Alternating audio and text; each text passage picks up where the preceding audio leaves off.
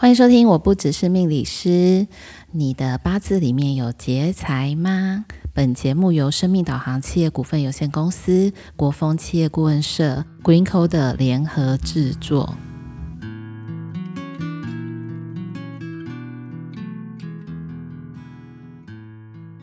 欢迎收听，我不只是命理师。嗯、呃，各位听众朋友们，大家晚安，我是 Lilian。那我们今天要来讲什么主题呢？我要来讲劫财啊。很多听众朋友一定会想说，嗯，老师你为什么不讲偏财呢？要讲劫财？因为呢，我最常被问到的一个问题就是劫财。我有没有劫财？好像大家听到这两个字呢，都会觉得很害怕，感觉好像有一种我的钱被抢走了，或者是说我好像遭遇到了一些意外那种感觉。那其实呢，劫财这两个字呢，在八字里面其实是也是食神之一哦，就是劫财星，它的意思我们会告诉你说，它是一颗星。那在五行的这些关系里面，为什么我们今天会特别把这个呃劫财拉出来跟大家聊一下？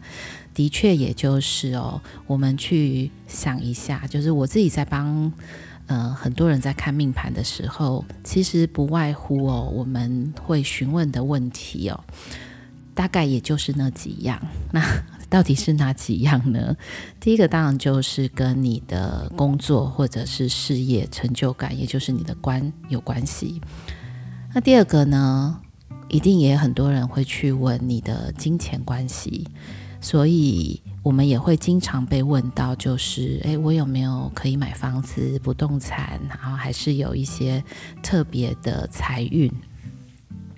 所以第二个呢，大家很关心的课题就是财嘛。第一个是官，就是事业。还有什么是呃，大家也会很很感兴趣，或者是说很希望能够得到一些提醒或者是目标的，当然就是感情。所以呢，第三个也就是桃花。那剩下来的其他会被询问到的一些关于人生里面的问题，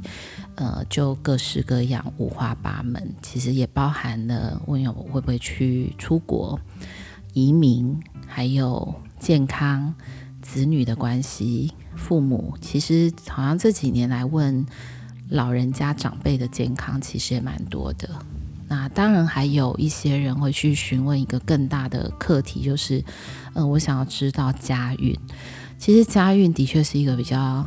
大的一个课题哦，因为家运就代表是整个 family，那其实里面就会关系到家庭里面的成员，那也有好几个不同角色的定位。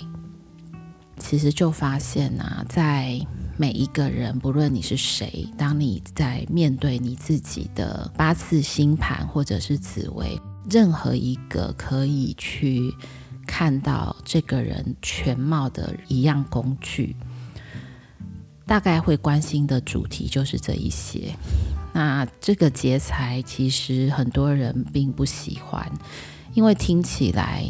就有一点恐怖。当，我们从那个劫，劫其实就是打劫的那个劫哦，所以也有被争夺、抢夺，没有令人很喜欢的那个感受。比如说，我劫走你的财，那个劫一定也是没有被问过的。那你在被劫财的过程当中，有可能也不是那么觉得舒服。所以，当我们今天回归八字的关系的时候，劫财的这个五行深刻的关系是什么？其实就很简单。我们上一次有聊过，就是在五行里面有深刻关系。那只要任何的两个五行，它就会有产生互动的关系，也就是会有一个主动方，一个被动方，所以就会出现我生。生我，我克克我，这样就是四种关系嘛。那剩下的一种就是同我，同我就是跟我一模一样的五行。也就是说呢，听众朋友们，如果你的日主天干，假设你今天是甲，那你遇到了甲乙，这个就叫做跟我一样的五行。我们在食神里面会把它归类成两颗星，一个叫做比肩星，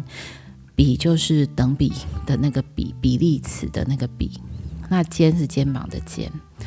那劫财就是我们今天在谈的这个比肩劫财这两颗星，大家有没有听到我刚刚说的？就是叫同五行。所以，我们其实可以去想一下，在我们的人生当中，跟我一样的一个，差不多也可能叫做年纪，好，那有可能是年纪嘛，那也有有没有可能是同一个位阶、同一个职级？这个我们都可以称之为比肩或劫财。所以，去衍生到人际关系里面，就会是你的兄弟姐妹。那同性的就是，假设你是男生嘛，你的同性就是兄弟，你的异性就是姐妹。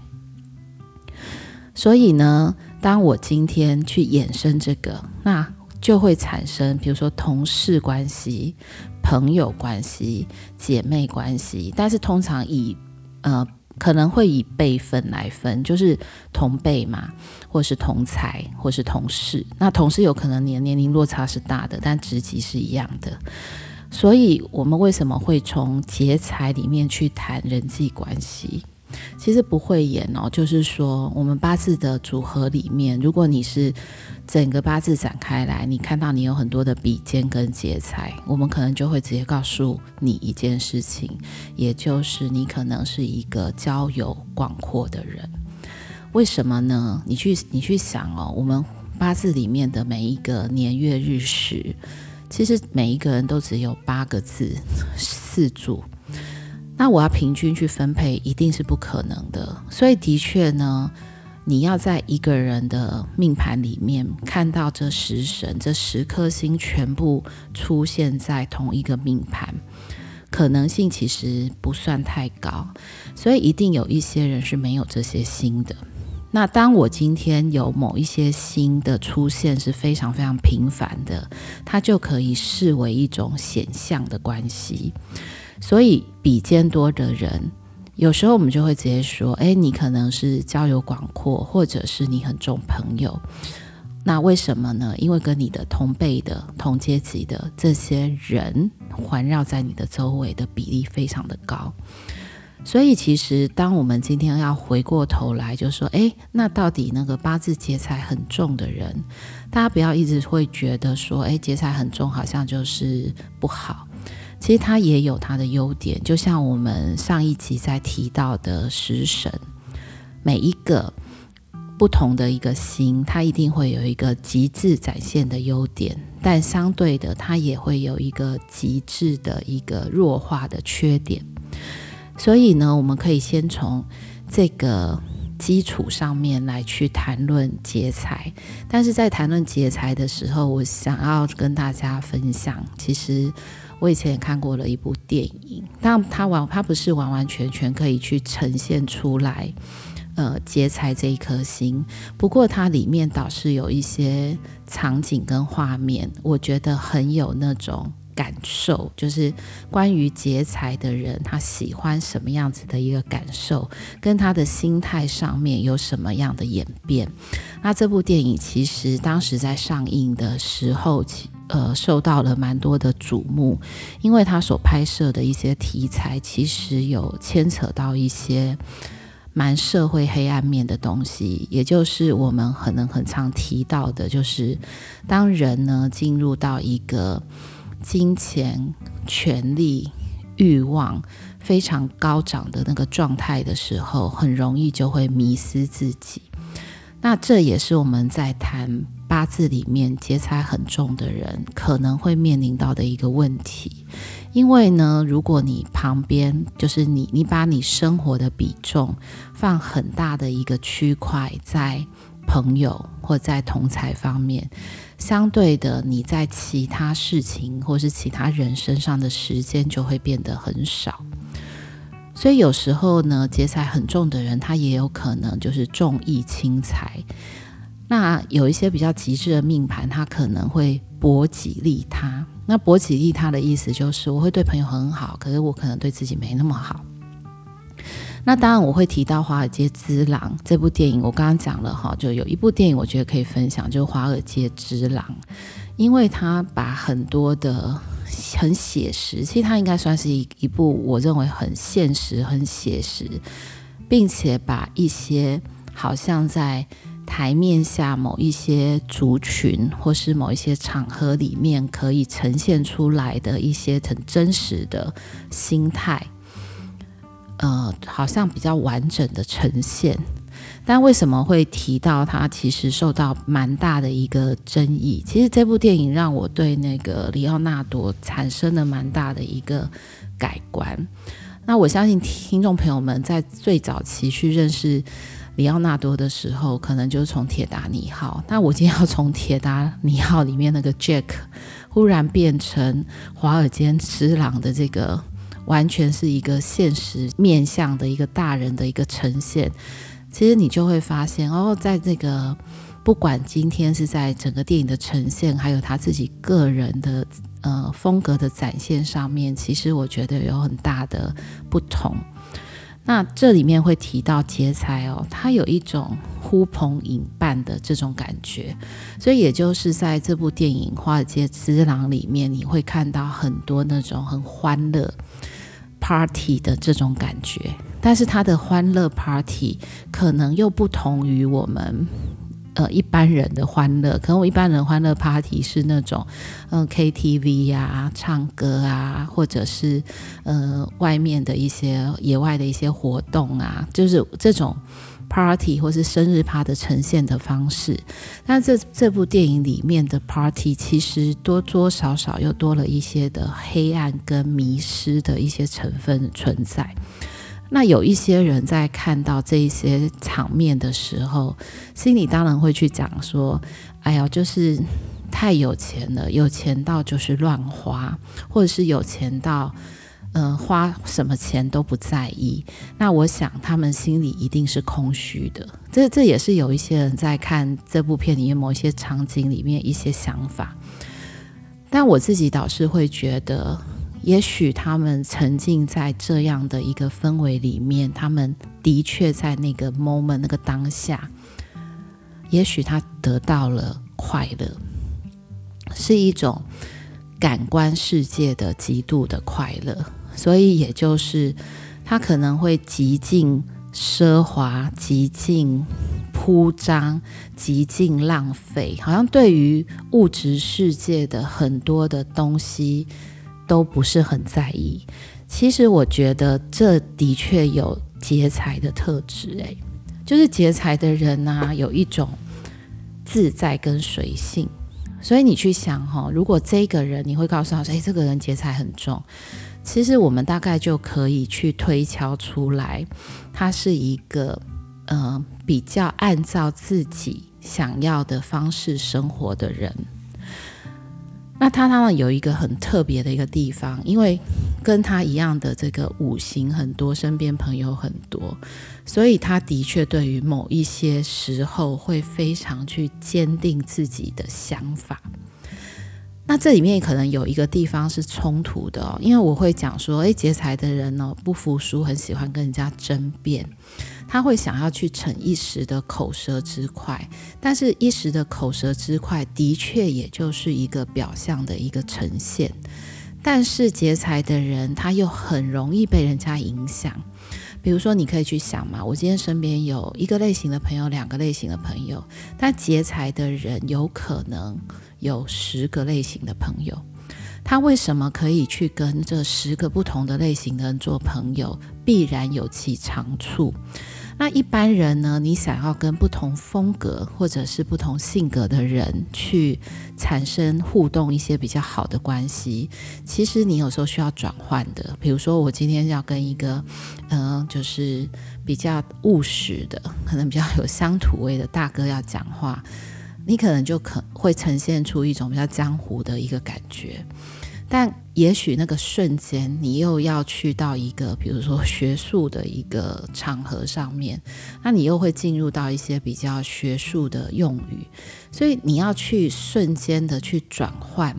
不同的族群的朋友这件事情，我其实觉得有一点难度，但是对于劫财很重的人，他好像特别的游刃有余。所以呢，也许我们可以去，呃，稍微的去推敲一下，为什么对他来讲，这种的转换会是比较容易的。你也可以说，他很 easy come easy go，就是说。他很容易进入到一个情境，但是他也很容易离开那个情境。所以有的时候呢，在生活当中或者是人际的相处当中，他的确会出现一种立场不坚定。这里面有两个，我刚刚有提到是，他可能是坚持己见。所以，所以可能大家会问我说，那为什么他坚持己见又立场不坚定？坚持己见是坚持我认同的这个东西，可能是一个理念。立场有可能是不同的族群，就是我很我觉得这个人讲的是对的，他讲的也是对的。当今天这件事情没有影响到你，你再去看待很多事情的时候，你都很容易也进入了那一个人的世界或者是他的观点，所以有的时候你就会呈现一个立场不坚定。然后呢，因为劫财嘛，我刚刚是不是有提过，他可能对很多的事情都不是那么的在乎。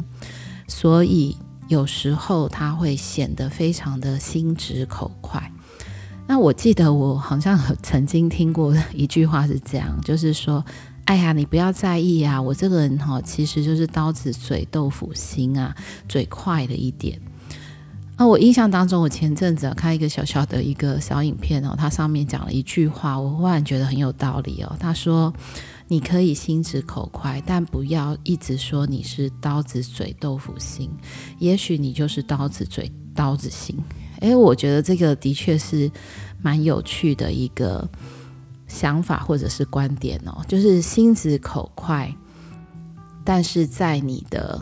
对外关系上面，的确你可以讲真话，但也许那个真话要考虑到会不会让某一些人受伤。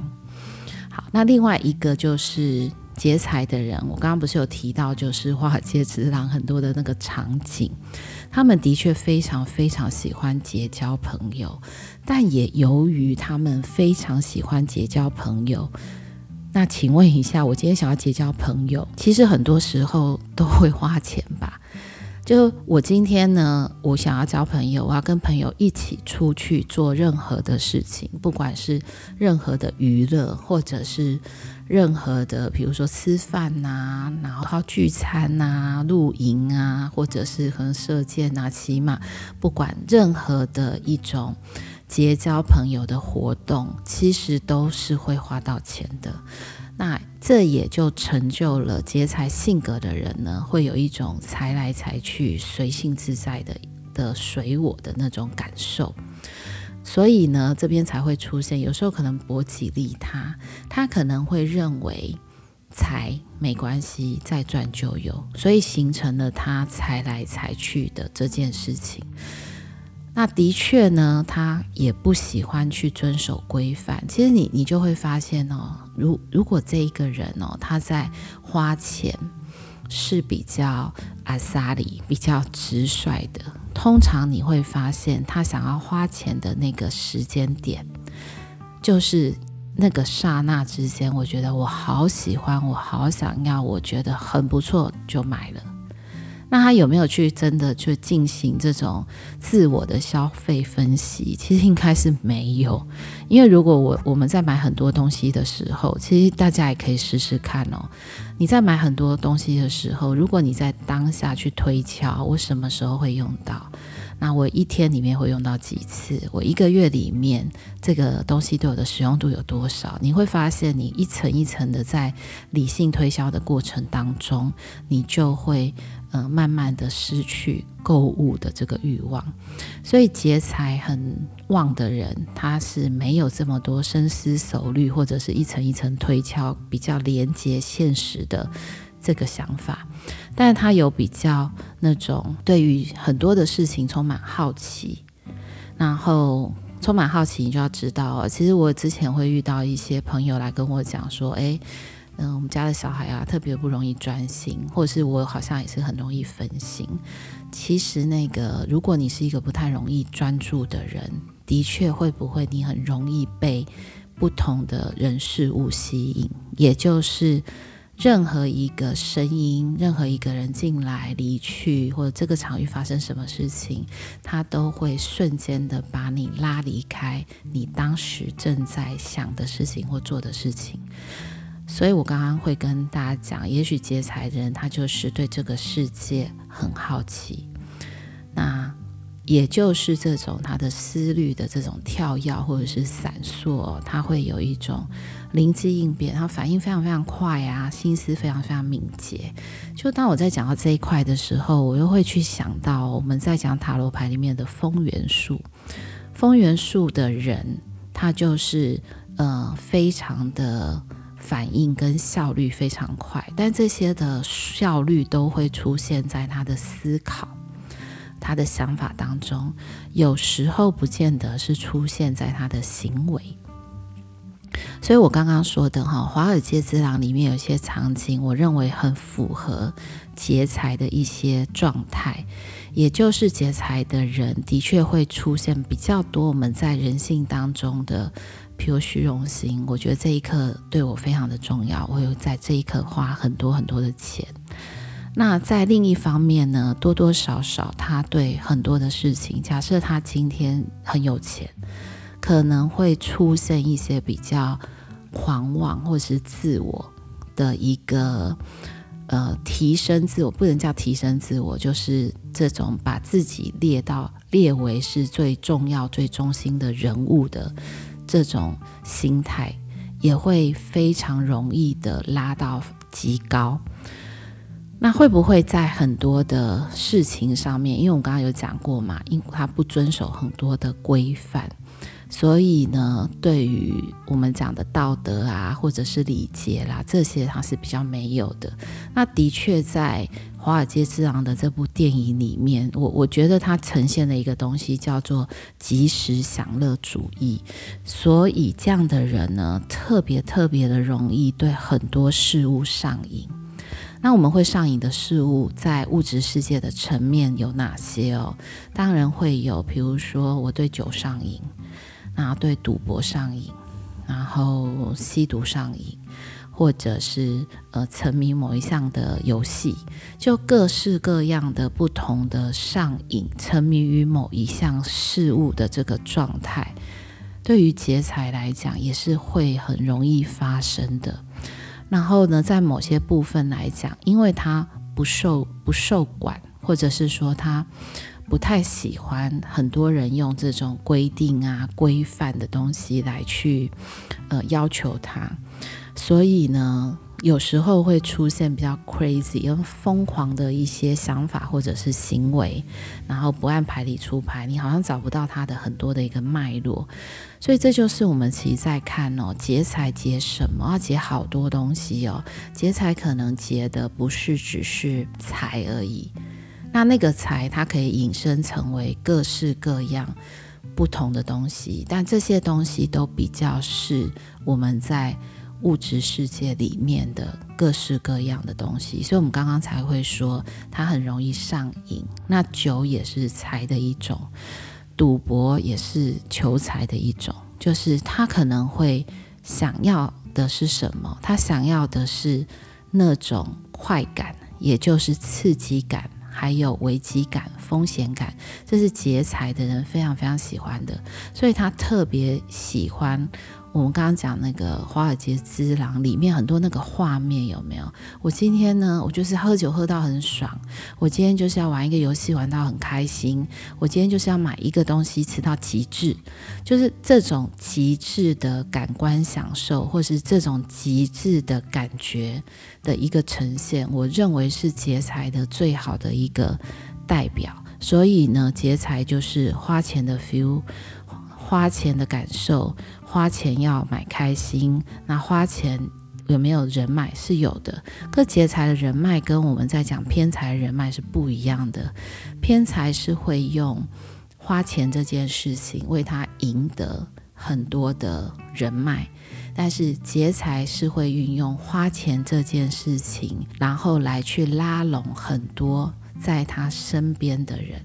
所以其实有时候会发现劫财重的人，他跟朋友之间的交流跟互动，的确会比较倾向于物质层面。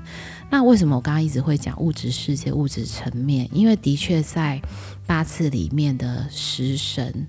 这几颗星里面，有些星是比较精神世界的，有些星是比较感情世界的，有些星又是比较物质世界。就是你你在八字里面。处于哪一个世界里面的这些星多的时候，你就比较容易进入，或者是在你的人生当中，在这个世界里面的比例是非常高。那也许有些人会问我说：“那精神世界，精神世界可能就硬啊，就我们讲的正硬啊、偏硬啊，他可能就会喜欢身心灵啊、宗教。”所以其实呢，我一直都会觉得，嗯、我们有时候在看一个人的。命盘，不管今天是看八字或是紫微，的确你可以看到人生百态。那你从来也不会看到一模一样的命盘。好，所以其实呢，劫财它可能就比较没有那么多的供需平衡，它有一些失衡。但是在华尔街之狼里面，它是不是某个程度上面的平衡跟失衡？我认为也是，但是有好多是在我们可以运用到的物质层面，比如说我用钱可以去换取到的物质上的享受是有关的。所以很多时候呢，我们就会提醒，假设你是劫财很重的人呢，那。的确要非常的小心，就如果跟朋友就是玩乐啊，然后互互动啊、沟通啊、有活动都没有关系，但是比较要小心的就是产生金钱的交流，也就是你可能跟人家有产生借贷保证的关系，这个时候就要特别的小心，就是尽量减少这样子的一个物质关系，就比较不会让自己落入太大的风险里。好，那我们今天的分享就会到这里。那这里还是要跟大家再分享一个讯息哦，就是我们呃上礼拜有提过，我们会有塔罗神话的系列。那的确，我们还会再推出另外一个系列，是跟命理有关的。也就是，如果听众朋友们曾经在算命或者是在命理上面有任何的问题，我们也都很欢迎大家能够留言。给我们，那我们就会针对这些问题呢，去录制某一集的这个特别的命理疗心的单元，来跟大家分享这些问题哦。那我们下周再见喽。